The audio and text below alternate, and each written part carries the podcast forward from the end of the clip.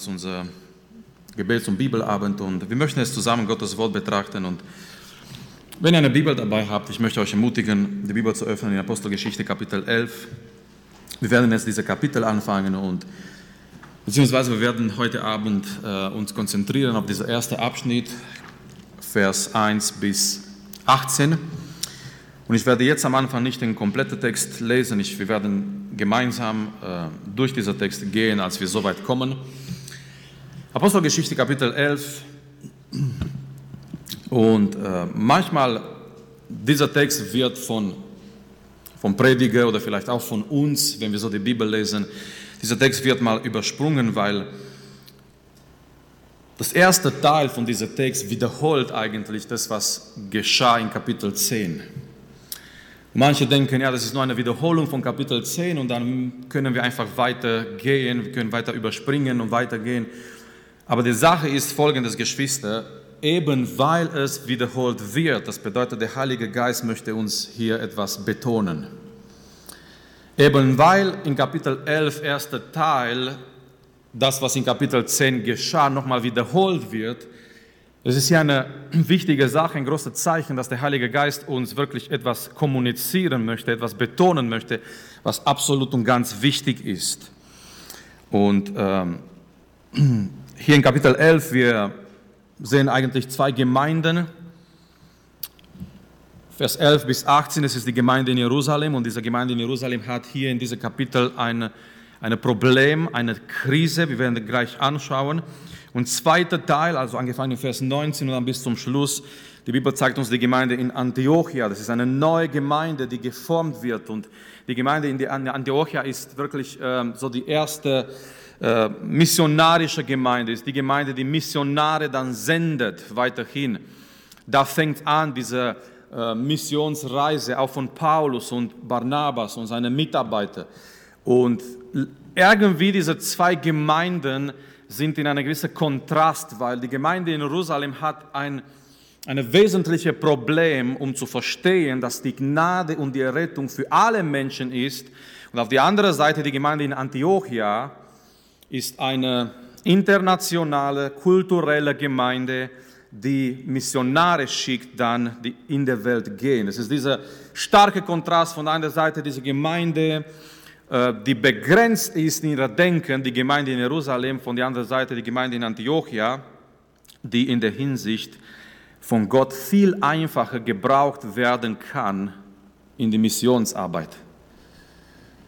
Wie sehr, wie stark kann uns Gott gebrauchen in die Evangelisationsarbeit? Sind wir offen, um Menschen zu erreichen, die nicht so aussehen, wie wir aussehen? Sind wir offen, um Menschen zu erreichen oder mit, Menschen zu reden überhaupt, die nicht so denken, wie wir denken? Sind wir offen, Menschen zu erreichen oder mit Menschen zu reden, die nicht so christlich aussehen, wie wir aussehen? Sind wir bereit als Gemeinde, sind wir bereit als Christen über irgendwelche Hindernisse zu gehen, eben um diesen Menschen das Botschaft, das Evangelium zu bringen? Und am Anfang und auch danach, die Gemeinde in Jerusalem war nicht so weit. Auf der anderen Seite, die Gemeinde in Antiochia war bereit, das zu tun. So fangen wir an, äh, Apostelgeschichte 11, Vers 1 bis 18. Es ist der Bericht, nachdem Petrus zurückkommt nach Jerusalem und die Brüder von Jerusalem, die Leiterschaft, die Leiter, die kommunizieren, die reden mit Petrus. Und wir könnten im Prinzip sagen, das ist wie eine Art Geschäftsversammlung, aber eigentlich ist es viel mehr als das. Das ist in einem gewissen Sinne ein positiver Kampf. Die kämpfen nicht gegeneinander unbedingt, aber das, was hier geschieht, Apostelgeschichte 11, Vers 1 bis 18, ist ein positiver Kampf, ein Kampf um die echte Botschaft des Evangeliums. Das ist absolut wichtig, weil wenn, es das, wenn das hier schief läuft, was Sie gerade besprechen, was Sie gerade entscheiden, wenn das schief läuft, dann ist es auch eine falsche Botschaft, die Sie dann weiterbringen. Wenn das hier schief läuft, das ist total wesentlich und das ist total wichtig, dass es richtig entschieden wird. Und deswegen es ist es ein gewisser Kampf hier, was gerade geschieht in dieser Bibelverse. Es ist nicht ein Kampf gegeneinander, sondern es ist ein Kampf um die echte Botschaft des Evangeliums, die Botschaft der Errettung zu bewahren. Es war ganz wichtig, dass die Gemeinde am Anfang diese Botschaft der Errettung durch die Gnade bewahrt. Und hier ist ein Kampf gegen die Gesetzlichkeit. Die Gesetzlichkeit, das waren Leute, Menschen aus dem Judentum und die, haben, die waren Christen, aber die waren auch Juden und die haben gesagt, damit die Heiden gerettet werden, die müssen erstmal so sein, wie wir sind. Die müssen beschnitten werden und erst danach können sie gerettet werden durch die Gnade. Aber diese Botschaft war dann in dem, in dem Sinne nicht mehr die Botschaft der Gnade. Gesetzlichkeit bedeutet Jesus oder das Kreuz plus noch etwas anderes.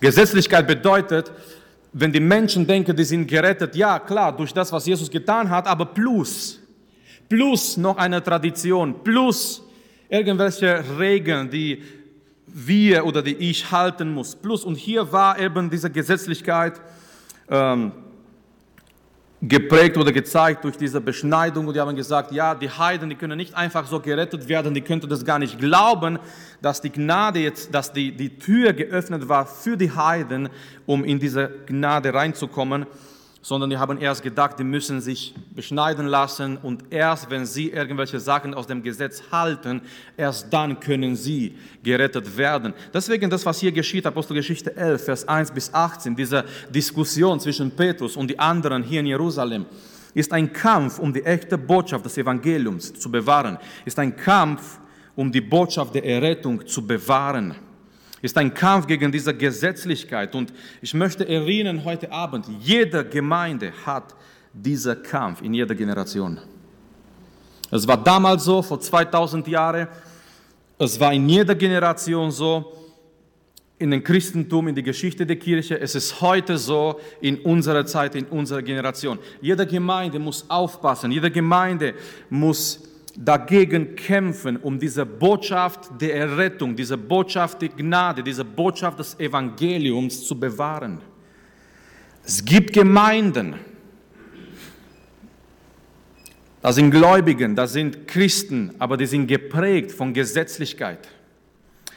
Weil die sagen, die meinen, um gerettet zu werden, ja, du hast Jesus, du hast das Kreuz, aber du musst das noch tun und du musst das noch tun und nur dann bist du errettet, wenn und wenn und wenn. Und die werden irgendwelche Regeln, versteht mich nicht falsch, natürlich müssen wir eine gewisse Ordnung haben, aber es werden irgendwelche Regeln da gezeigt und die Errettung, das ist das Problem, die Errettung wird abhängig gemacht von diesen Regeln. Und so ist es nicht mehr Gnade.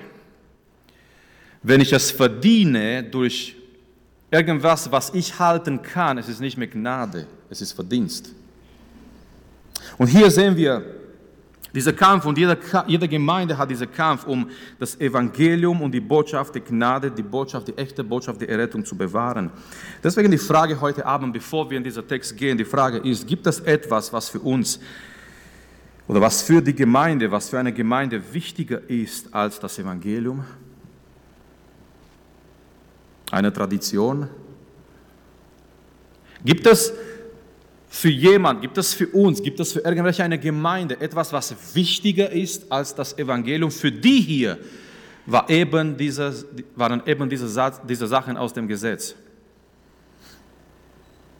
Waren eben diese Sachen aus dem Gesetz. Diese Sachen aus dem Gesetz waren für sie wichtiger, für manche, nicht für alle, aber für manche aus den Gemeinden in Jerusalem waren wichtiger als das Evangelium.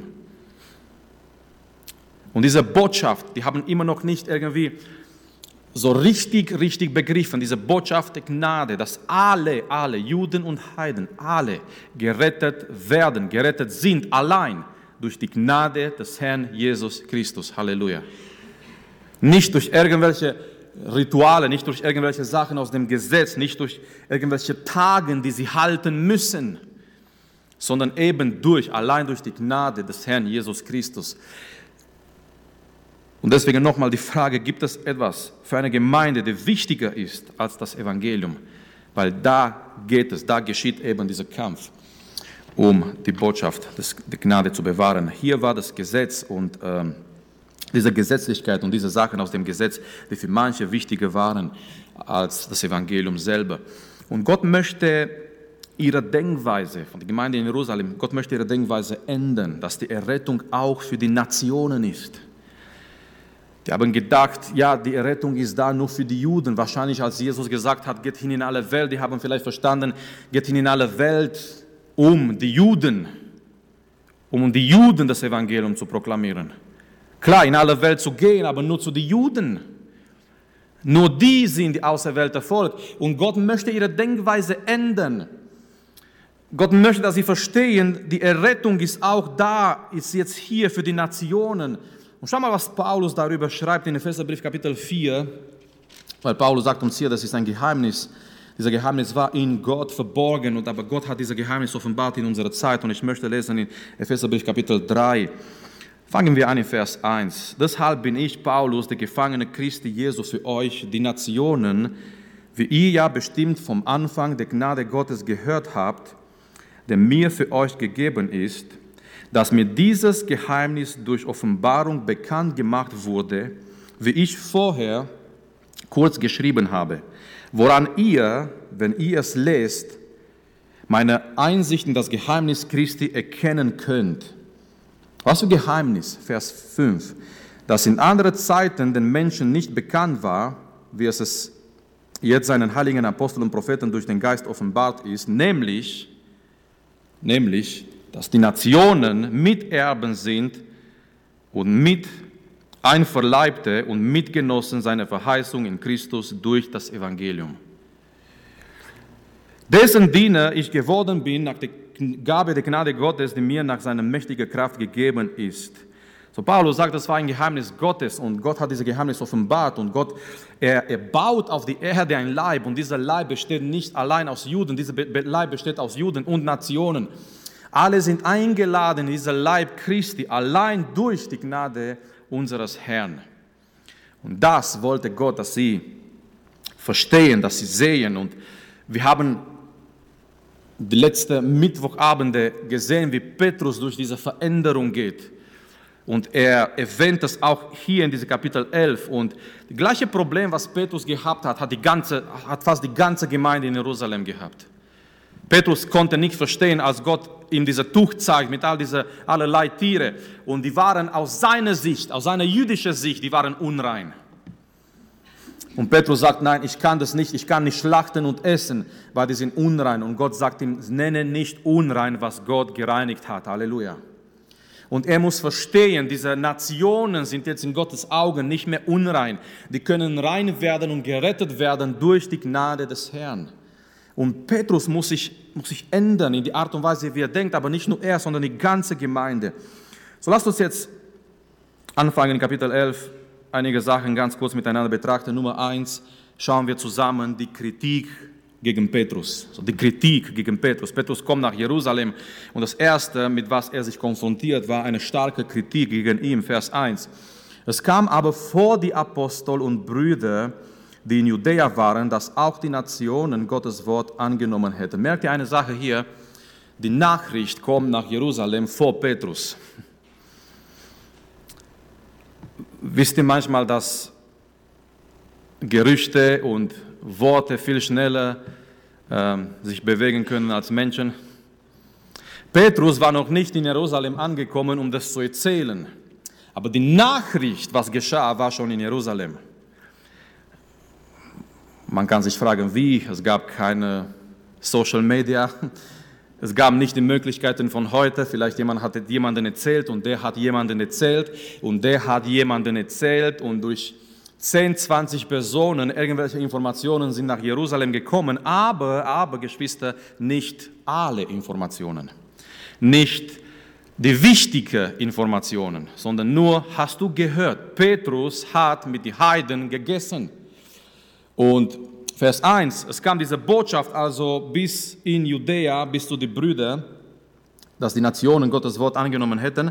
Und Vers 2 sagt uns, und als Petrus nach Jerusalem hinaufkam, stritten. Das ist ein starkes Wort. Die haben, nicht, die haben nicht mit ihm geredet, die haben mit ihm gestritten. Das war auch, Petrus wurde angegriffen. Das war ein, eine, eine heftige Kritik gegen Petrus. Sie stritten, stritten wer? Die gläubigen Juden. Es waren diese Gläubigen, die waren Christen, die waren Gläubigen, aber die waren auch Juden und in ihrer Denkweise, sie dachten, nein, es kann doch nicht sein, dass die Unbeschnittenen die Gnade empfangen. Sie müssen erstmal was anderes machen, um von Gott akzeptiert zu sein. Und diese Menschen, es war dieser Segment der Gemeinde, wenn ihr wollt, es war dieser, dieser Fragment der Gemeinde, der zu Petrus kommt und sie streiten gegen ihn und sie sind sehr aufgebracht. Und schau mal, was sie machen. Sie stritten die gläubigen Juden mit ihm und sagten, und es werden zwei Beschuldigungen hier erwähnt in Vers 3.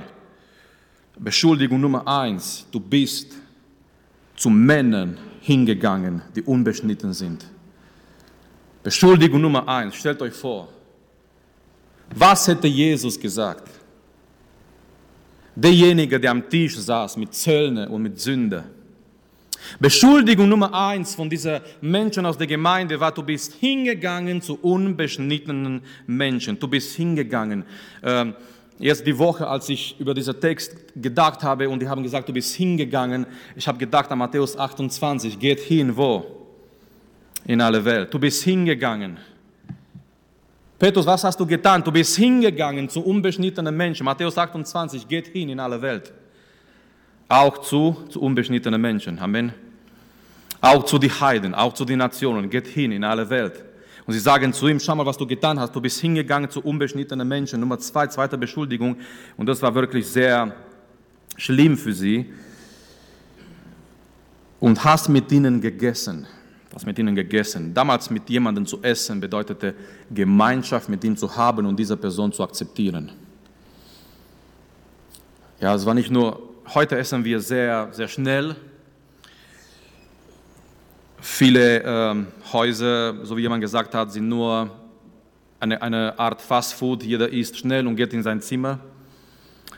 Manchmal die Menschen in unserer Zeit leider haben diese Gemeinschaft verloren was ein echter Zuhause bedeutet, viel mehr als nur zu essen, schnell, schnell, schnell essen, in sein Zimmer zu gehen, in seine eigene Welt. Damals zu essen war viel mehr als nur Speise zu sich zu nehmen. Das bedeutete Gemeinschaft zu haben. Ich setze mich mit dir hin zum Tisch. Das bedeutet, ich akzeptiere dich und wir haben Gemeinschaft. Ja, wir, wir sind zusammen.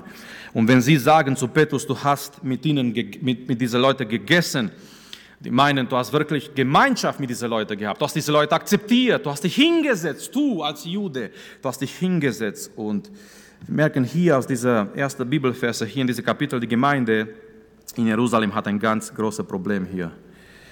Ihr Denken war, die Nationen müssen so sein wie wir und dann können sie gerettet werden. Erkennt ihr diese Denkweise? Die Nationen müssen so sein wie wir und dann müssen, können sie gerettet werden. Ich frage mich, gibt es vielleicht heute Gemeinden, die so denken? Wenn jemand von draußen ungläubig reinkommt, die denken, dieser Mensch muss sich erst ändern und dann kann er gerettet werden. Aber was für eine verkehrte, unbiblische Denkweise. Wie kann sich ein Mensch ohne Gott ändern und dann gerettet werden? Wir haben gedacht, diese Menschen aus den Nationen, die müssen so werden, wie wir sind, Juden, und dann kann sie Gott retten. Wenn sie sich beschneiden lassen, wenn sie diese Sachen halten aus dem Gesetz, erst dann können sie von Gott akzeptiert und gerettet werden. Es gibt immer noch Menschen, die denken, die aus der Welt, die müssen so sein, die müssen so werden, die müssen sich so verhalten. Und erst dann kann Gott sie retten. Aber ich frage mich heute Abend und ich möchte uns alle fragen, für wem ist die Gemeinde? Ist die Gemeinde eine, eine geschlossene Gesellschaft für Christen oder für Menschen, die wie Christen aussehen? Oder ist die Gemeinde auch für andere, die eingeladen werden, die eingeladen sind, hier zu kommen, um Gott zu finden, hier zu kommen, egal wie die aussehen, hier zu kommen, egal wie sie riechen, hier zu kommen, egal. Ich habe mal einen Artikel gelesen und das war sehr interessant. Ein Pastor wurde, ähm, ein Pastor wurde eingeladen, eigentlich ähm, eingestellt zu einer Megachurch in den USA. Das ist vor einigen Jahren passiert. Und der Pastor sehr, sehr kreativer Mann, sehr interessanter Mann, finde ich persönlich. Die Sonntag, an dem Sonntag, als er dort, erster Sonntag, als er hingehen musste, er hat sich verkleidet als ein, ein Straßenmensch, als ein Penner. Extra, um zu sehen, wie die Gemeinde auf ihn reagiert. Und die Gemeinde war da, voll, eine Megachurch aus den USA. Die haben alle gewartet auf den neuen Pastor und er hat sich in Lumpen verkleidet, extra mit Bart, äh, richtig schlecht hatte gerochen und er ist hingegangen, um zu testen, um zu sehen, wie reagiert diese Gemeinde auf solche Menschen. Weil wenn jemand kommt hier in Anzug, parfümiert. Wir sagen, Gott segne dich, Bruder, komm, hier ist ein Platz für dich. Aber was ist, wenn jemand vielleicht kommt, der nicht so aussieht, wie wir aussehen, die vielleicht, der vielleicht eine andere Frisur hat? Glauben wir oder denken wir, dass die Gemeinde ein Platz ist, auch für solche Menschen, die kommen können? Und die werden nicht mit Vorurteile begrüßt, sondern die werden angenommen, eben um die Botschaft, die Gnade zu empfangen, die danach ihr Leben verändern kann, gar keine Frage. Es gibt natürlich eine Veränderung, aber die Veränderung ist nicht davor, die Veränderung ist danach. Es ist nicht, ich, ich werde mich verändern, um Jesus zu begegnen, sondern ich begegne Jesus und er verändert radikal mein Leben. Er verändert radikal mein Leben. So, das ist die Kritik gegen Petrus bist hingegangen zu diesen Unbeschnittenen und du hast mit ihnen gegessen und die Gemeinde denkt, wie kann es sein, die, die Botschaft ist nur für die Juden und die von draußen, die müssen so werden, wie wir sind, damit sie gerettet werden. Und ich glaube, diese Denkweise ist sehr stark da in, in vielen Gemeinden. Ich möchte nicht kritisieren, aber ich gehe davon aus, es ist diese Denkweise da bei vielen. Die von draußen, die müssen erstmal wie Christen aussehen, und dann können sie kommen und dann können sie Christen werden. Aber diese Denkweise finden wir nirgends in der Bibel. Und deswegen müssen wir offen sein für alle Menschen, egal wer wir sind, egal wie die sind. Weil wenn die Gemeinde nicht offen ist für solche Menschen, dann wer sonst? Wir müssen bereit sein, eben um diese, mit diesen Menschen gut umzugehen, in Liebe umzugehen. Weil erst wenn die Gemeinde offen, sind, offen ist mit solchen Menschen, erst dann wird sie die, die Botschaft, die Gnade sie erreichen. So, Nummer zwei, Petrus Verteidigung. Petrus Verteidigung fängt an in Vers 4. Merkt bitte mit mir, Petrus ist ganz ruhig. Halleluja, Gottes Geist kann Menschen verändern. Könnt ihr euch vorstellen, diese Szene mit einem Petrus bevor Pfingsten? Dass Petrus kritisiert wird und angegriffen wird. Ein Petrus, den wir in Evangelien begegnen. Das wäre vielleicht schwierig gewesen. Oder die hätten schon gewusst, nein, das machen wir nicht. Aber hier Petrus, Petrus ist erstmal ganz ruhig. Was macht er? Petrus will sie informieren. Petrus merkt, diese Leute betonen nur eine Seite. Natürlich, er war bei dieser Unbeschnittenen sozusagen, er war dort bei Cornelius, er hat mit ihnen gegessen. Aber Petrus merkt, die sind, die sind nicht komplett informiert, die betonen nur eine Seite und es gibt viel, viel mehr als das. So was Petrus macht, natürlich, er wiederholt, was geschieht in Kapitel 10 in seine eigenen Worte, möchte ich nur kurz erwähnen. Nummer 1, Petrus spricht über das, was Gott zu ihm geredet hat, Vers 4 bis 10. Petrus spricht hier in Vers 4 bis 10 über seine eigene Erfahrung, diese Geschichte mit dieser, als er in Joppe war, Vers 5, ich war in der Stadt Joppe im Gebet und sah in einer Verzückung, eine Vision, ein Gefäß kam herab wie ein großes leinendes Tuch an vier Zipfeln herabgelassen vom Himmel, das kam bis zu mir. Als ich hineingeschaute, erkannte ich es. Ich sah vierfüßige Tiere der Erde und wilde Tiere und kriechende Tiere und Vögel des Himmels und ich hörte eine Stimme, die sprach zu mir, steh auf, Petrus, schlagte und iss. So Petrus berichtet hier Vers 4 bis 10, was Gott zu ihm geredet hat, dass diese Vision sich wiederholt hat. Vers 9, was Gott gereinigt hat, das machte du nicht unrein. Vers 10, das geschah dreimal. Zweite Sache, Petrus spricht über die Männer, die von Cornelius kommen. Was Petrus hier macht, ist sehr schön eigentlich. Petrus zeigt die Gemeinde in Jerusalem mehrere verschiedene Teile.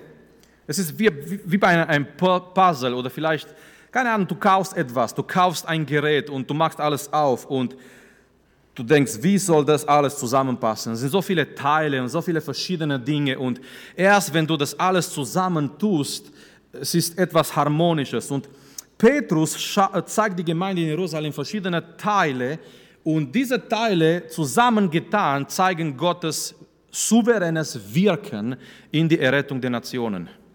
So Petrus sagt, hier war ich, ich habe diese Erfahrung gehabt. Nummer zwei sagte, auf einmal waren Menschen an die Türe. Ja, also zweite Szene, zweite Phase hier, Vers 11. Äh, er sagt, äh, und siehe, siehe gleich darauf standen drei Männer von dem Haus, in dem ich war, von Caesarea zu mir gesandt. Vers 12, angefangen in Vers 12, ähm, dann Petrus spricht über die Erfahrung bei Cornelius. Der Geist aber sprach zu mir, ich soll mit ihnen gehen und nicht zweifeln. So Petrus sagt hier, ich habe diese Vision gehabt, Gott hat zu mir geredet, auf einmal kommen Menschen, Männer und die suchen mich. Der Geist sagt zu mir, geh mit ihnen. Ja, die waren Heiden. Petrus hätte vielleicht gedacht, wer seid ihr? Nein, ich gehe nicht mit euch. Ich, das, das gehört sich nicht, dass ich mit euch gehe. Petrus sagt, der Geist, der Geist sprach zu mir, ich soll mit ihnen gehen und nicht zweifeln. Ähm, wichtig, Vers 12, was Petrus macht, er nimmt noch sechs Brüder mit sich. Er ist nicht alleine, da waren noch Zeugen da, da waren noch Leute da, die bezeugen können.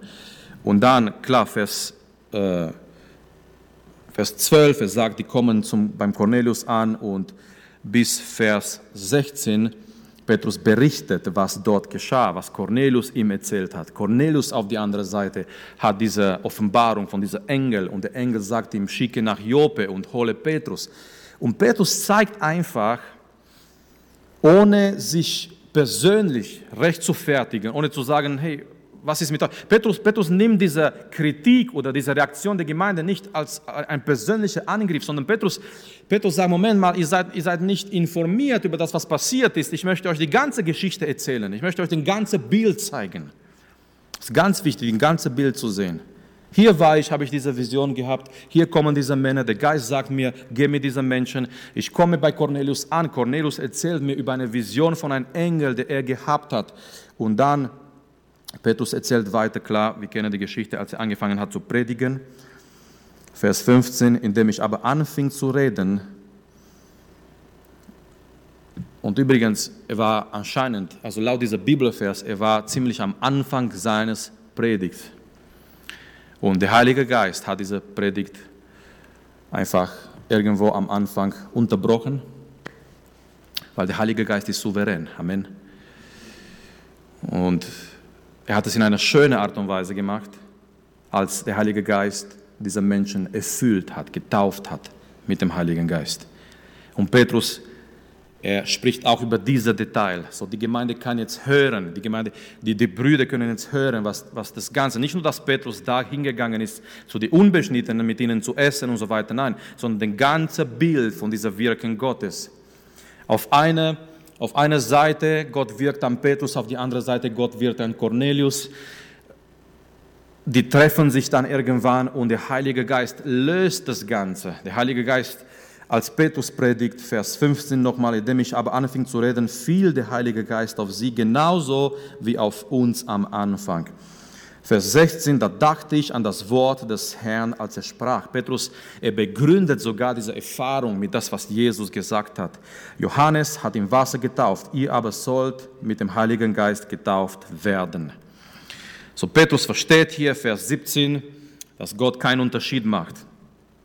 Vers 17, wenn nun Gott ihnen die gleiche Gabe gegeben hat wie uns, die wir an den Herrn Jesus Christus gläubig wurden, wer war ich, dass ich Gott wehren konnte? Dass ich Gott wehren konnte. Petrus sagt, Leute, das ist ein Wirken Gottes. Und wer war ich? Sogar als Apostel, sogar als Mann Gottes. Wer war ich, dass ich Gott wehren konnte? Petrus sagt, ich habe mich gebeugt vor dieser Wirken Gottes, was Gott getan hat. Was Petrus am Anfang auch nicht so ganz verstanden hat. Gott macht keinen Unterschied. Er sagt hier, Gott hat ihnen die gleiche Gabe gegeben. Für die Nationen die gleiche Gabe der Errettung, die gleiche Gabe des Geistes. Die Errettung und der Geist ist auch für die Nationen. Und Petrus wollte sich Gott hier nicht, nicht wehren. Ähm, Gott ist am Wirken, Geschwister, und ganz wichtig, ganz, ganz wichtig, dass wir, dass wir nicht ein Hindernis sind. Amen. Gott möge uns bewahren, Gott möge uns segnen, Gott, Gott möge uns Weisheit geben, wenn er am Wirken ist, dass wir nicht ein Hindernis sind. Petrus sagt, ich wollte kein Hindernis sein. Ganz wichtig. Manchmal können wir Hindernis sein, vielleicht durch unser menschliches Denken, vielleicht durch unsere eigene Tradition, vielleicht durch irgendwelche menschliche Gedanken. Petrus hätte, hätte sagen können, Moment mal, was, was hier geschieht, verstehe ich nicht so ganz, passt nicht so genau mit das, was ich gelernt habe. Aber das, das, das, das zählt jetzt nicht, Petrus, deine Tradition oder deine menschliche Denkweise. Schau mal, was Gott tut. Das, was er schon vorher gesagt hat, dass die Rettung, das Evangelium da ist für alle Nationen, für alle Menschen. Und Petrus er versteht es und Petrus, das ist, das ist eine Verteidigung eigentlich. Er erzählt nochmal die Geschichte, er zeigt die ganzen Bilder, wie sie zusammenpassen. Und dadurch ist dieser Wirken Gottes sichtbar in und zu den Nationen. Und Petrus sagt, ich, ich wollte mich Gott nicht, nicht wehren, ich konnte mich Gott nicht wehren. Petrus erkennt einfach, dass Gott am Wirken ist und Gott, Gott überspringt manchmal unsere Grenzen. Wir haben manchmal Grenzen in unserer Denkweise. Wir haben manchmal, wir sind manchmal in einer kleinen Schachtel irgendwie und, und so viel denken wir und so weit gehen wir und bis da gehen wir. Wir werden auch gleich sehen, es, es waren manche, manche äh, die wurden zerstreut wegen der Verfolgung, also danach werden wir sehen, nächster Mittwoch, Kapitel 11, die sind überall hingegangen, die haben das Evangelium gepredigt, aber nur zu den Juden. Ja, die haben ein Hindernis gehabt. Okay, die haben das Evangelium gepredigt, wunderbar, aber nur zu den Juden. Manche aber, manche waren bereit, das Evangelium zu predigen zu alle, auch zu den Griechen. Und Gott hat wunderbar Menschen gerettet. Es ist ganz wichtig, dass wir verstehen, Gott, den, den können wir nicht irgendwie binden an irgendwelche menschliche Denkweise, irgendwelche Traditionen. Er überspringt manchmal unsere, unsere Grenzen. Und da ist die Frage, was machen wir? Bleiben wir hier oder gehen wir mit Gott? Amen.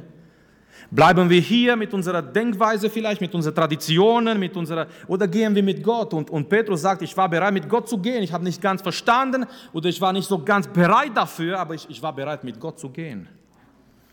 Das ist ganz, ganz wichtig, dass wir auch bereit sind, wenn Gott geht, dass wir mit ihm gehen, wenn Gott sich bewegt, wenn sein Geist sich bewegt, dass wir uns auch zusammen mit Gottes Geist uns bewegen in die gleiche Richtung. So, das ist eine Verteidigung und ich möchte schließen mit äh, ein dritter Gedanke, nur ganz kurz, und zwar der Sieg. Der Sieg in Vers 18. Die ganze, die ganze Geschichte hier hat ein, ein schönes Ende. Als sie das hörten, schwiegen sie still. Was für ein Kontrast mit Vers 2. Sie stritten mit ihm, Vers 2. Und Vers 18, sie schwiegen still. Petrus hat es schon mal erlebt, als er im Sturm war, nicht wahr? Was ähnliches großer Sturm und dann zum Schluss ganz still. Hier haben sie mit ihm gestritten und nach, nachdem er das Ganze erzählt, wie Gott gewirkt hat, die Bibel sagt uns, sie waren ganz still. Es war kein Argument, kein Gegenargument mehr da, weil sie haben gemerkt, Gott ist am Wirken und schau mal, was sie machen. Und lobten Gott und lobten Gott und sagten, so hat Gott auch die Nationen Buße gegeben zum Leben. Jetzt ist es Licht geworden, auch bei sie. Jetzt haben sie gemerkt und jetzt haben sie das irgendwie begriffen. Ja, jetzt hat Gott auch den Nationen Buße gegeben zum Leben. Das bedeutet, die Errettung ist von Gott. Die Errettung ist auch für die Nationen. Die Errettung ist durch Buße. Die Errettung ist alleine in und durch Jesus Christus. So dieser Kampf hier, Gott sei Dank, wurde gewonnen von und durch den Heiligen Geist, um die Botschaft, die Gnade, die errettende Botschaft des Evangeliums zu bewahren. Aber ich möchte euch etwas sagen, Geschwister. Den Kampf ging weiter. Das hat nicht hier aufgehört. Wir werden darüber noch lesen. Ich möchte nur ganz kurz erwähnen, zum Beispiel Apostelgeschichte Kapitel 15 ja, nachdem, nachdem Paulus, nachdem Paulus und seine Mitarbeiter in verschiedene Städte hingehen und das Evangelium verkündigen und noch mehr aus den Nationen sich bekehren. Gleiche Problem. Also der Kampf hat noch nicht aufgehört. Die ist immer noch am Kämpfen. Und deswegen habe ich auch gesagt, die Gemeinde muss immer bereit sein. für diese Botschaft, die Gnade zu kämpfen. Genau das geschah in die Reformation. Diese Botschaft, die Gnade, wurde zurückgewonnen. Diese Botschaft, die Gnade, dass, dass die Gnade, die Errettung da ist für alle Menschen, nicht für irgendwelche privilegierten Menschen, nicht durch irgendwelche menschliche, religiöse Rituale und Methoden, sondern diese Botschaft, diese rettende Botschaft der Gnade, was Martin Luther entdeckt hat, als er gelesen hat und, und übersetzt hat, Römerbrief, der Gerechte wird durch Glauben leben und das hat ihn befreit und diese Botschaft hat auch andere Menschen befreit. Aber jede Gemeinde muss bereit sein, stark zu sein und zu kämpfen, um diese Botschaft, die Errettung zu bewahren. Es ist nicht nur Gesetzlichkeit, es sind so viele andere Dinge, die vielleicht dagegen kommen können. Es ist Liberalismus heutzutage, es sind viele andere Denkweisen, viele andere Irrlehren, die diese Botschaft der Gnade immer wieder und immer wieder angreifen. Und die Gemeinde ist, ist hier herausgefordert, bereit zu sein, um zu kämpfen. Nicht mit Menschen, aber zu kämpfen, um diese Botschaft, die Gnade zu bewahren. Und hier haben sie gekämpft in Kapitel 11, Gott sei Dank, es war ein guter Ende. Schau mal ganz kurz, nur Kapitel 15, einige Bibelverse, Vers 1. Und einige kamen herab von Judäa und lehrten die Brüder, wenn ihr euch nicht beschneiden lasst nach der Weise Moses, dann könnt ihr nicht gerettet werden. So, wir merken, Geschwister, wir dachten vielleicht in Kapitel 11 hat sich das geklärt, ein für alle Mal. Nein, diese Menschen waren immer noch da. Und nachdem Paulus irgendwo hingegangen ist in eine Gemeinde, die kamen nach Paulus und sie versuchten, diese Gesetzlichkeit in die Gemeinden reinzubringen. Lies mal Galaterbrief, wie, wie direkt, wie streng Paulus gegen diese Menschen redet. Warum? Weil Paulus hat gewusst, diese Menschen sind eine Gefahr für die Lehre der Gnade. Und Paulus, er, er nennt sie Hunde, falsche Aposteln falsche Lehre. Er hat starke, Philipperbrief, Galaterbrief, er hat starke Worte gegen diese Menschen, weil Paulus hat gewusst, den Kampf um die, die Botschaft des Evangeliums zu bewahren ist immer noch da. Und die sind gekommen, diese Menschen sind gekommen in die Gemeinde und haben gesagt, wenn ihr euch nicht beschneiden lasst, ihr seid nicht gerettet. Das ist ein Angriff gegen die Botschaft der Gnade, weil die Errettung ist nicht durch Beschneidung, nicht durch einen Tag, den wir halten, nicht durch irgendwelch Ritual, die Errettung ist allein durch die Gnade unseres Herrn Jesus Christus. Schau mal in Vers 11. Ja, also auch hier, aber wir sind noch nicht in Apostelgeschichte 15, aber nur so ein bisschen ein Gedanke, weil dann werden wir auch nochmal diesen Kampf hier sehen. Vers 11 zum Schluss. Wir aber glauben, durch die Gnade des Herrn Jesus Christus gerettet zu werden, genau wie auch sie. Wir haben auch damals den Kampf, Gott sei Dank, gewonnen. Wir haben gesagt, nein, es ist nicht das Gesetz, es ist nicht die Beschneidung, es ist die Gnade unseres Herrn Jesus Christus. Und deswegen Kapitel 11, erster Teil, ist sowas von wichtig, weil es geht eben um diese Botschaft des Evangeliums zu bewahren wie können Menschen gerettet werden. Und wir merken in der Kirchengeschichte, wir merken im Christentum, manchmal diese Botschaft ging verloren und es kamen andere Sachen, andere Botschaften. Im Mittelalter und immer wieder in anderen Zeiten. Wir merken, wie diese Botschaft verloren gegangen ist und wie können Menschen gerettet werden. Und es wurden viele andere falsche Antworten gegeben, indem man so viel zahlt und indem man das macht und indem man dahin geht zu dieser Berg und indem man das macht und das versucht zu machen. Und das waren alle Antworten durch die Anstrengungen der Menschen, bis Gott eine Erweckung gebracht hat. Und diese Erweckung hat immer die Botschaft der Gnade wieder dargestellt, wiederhergestellt. Nein, die Menschen können nur gerettet werden durch die Gnade unseres Herrn Jesus Christus. Das Kapitel 11 ist so wichtig, weil Petrus ist bereit, dahin zu gehen. Und nochmal, er kämpft nicht mit den Brüdern, er kämpft aber für diese Botschaft des Evangeliums. Und wir merken auch, wie wichtig ist, wie wichtig ist, dass wir als Gemeinde Gott folgen, da wo er hingeht. Die Gemeinde in Jerusalem war nicht bereit, Gott dahin zu folgen, wo er hingeht. Und wir werden betrachten in der Zukunft, wir werden merken, der Schwerpunkt ändert sich von Jerusalem in Antiochia. Warum? Weil, weil, weil ich möchte nicht sagen, dass Gott die Gemeinde in Jerusalem verlassen hat oder verworfen hat, nein, aber was das angeht, was diese Mission, diese ähm, interkulturelle Mission angeht, die Gemeinde in Antiochia war offener. In Jerusalem waren Hindernisse da. In Jerusalem waren Denkweisen da und Gott wirkt mit Menschen, die auch offen sind für sein Wirken. Die auch offen sind für sein Wirken. Die bereit sind, mit ihm zu gehen. Die bereit sind, manchmal menschliche Traditionen zu verlassen. Und zu sagen, ich bleibe nicht hier mit meiner Tradition, ich gehe da, wo Gott hingeht. Ich gehe mit Gott, ich gehe mit seinem Wort. Das ist ganz wichtig. Ähm, und auch ab Apostelgeschichte 2, wir werden nicht mehr so oft über Petrus lesen, aber nochmal, nicht was, weil Gott ihm irgendwie, nein, sondern Petrus bleibt immer noch ein wichtiger Mann Gottes, aber der Schwerpunkt oder der Fokus wird viel mehr als auf Paulus sein. Von Petrus lesen wir nochmal in Apostelgeschichte 15, eben wo dieser Kampf um die Botschaft des Evangeliums sich wiederholt. Kapitel 12 auch und dann Kapitel 15. Aber der Schwerpunkt ist dann auf die Gemeinde in Antiochia, auf Paulus.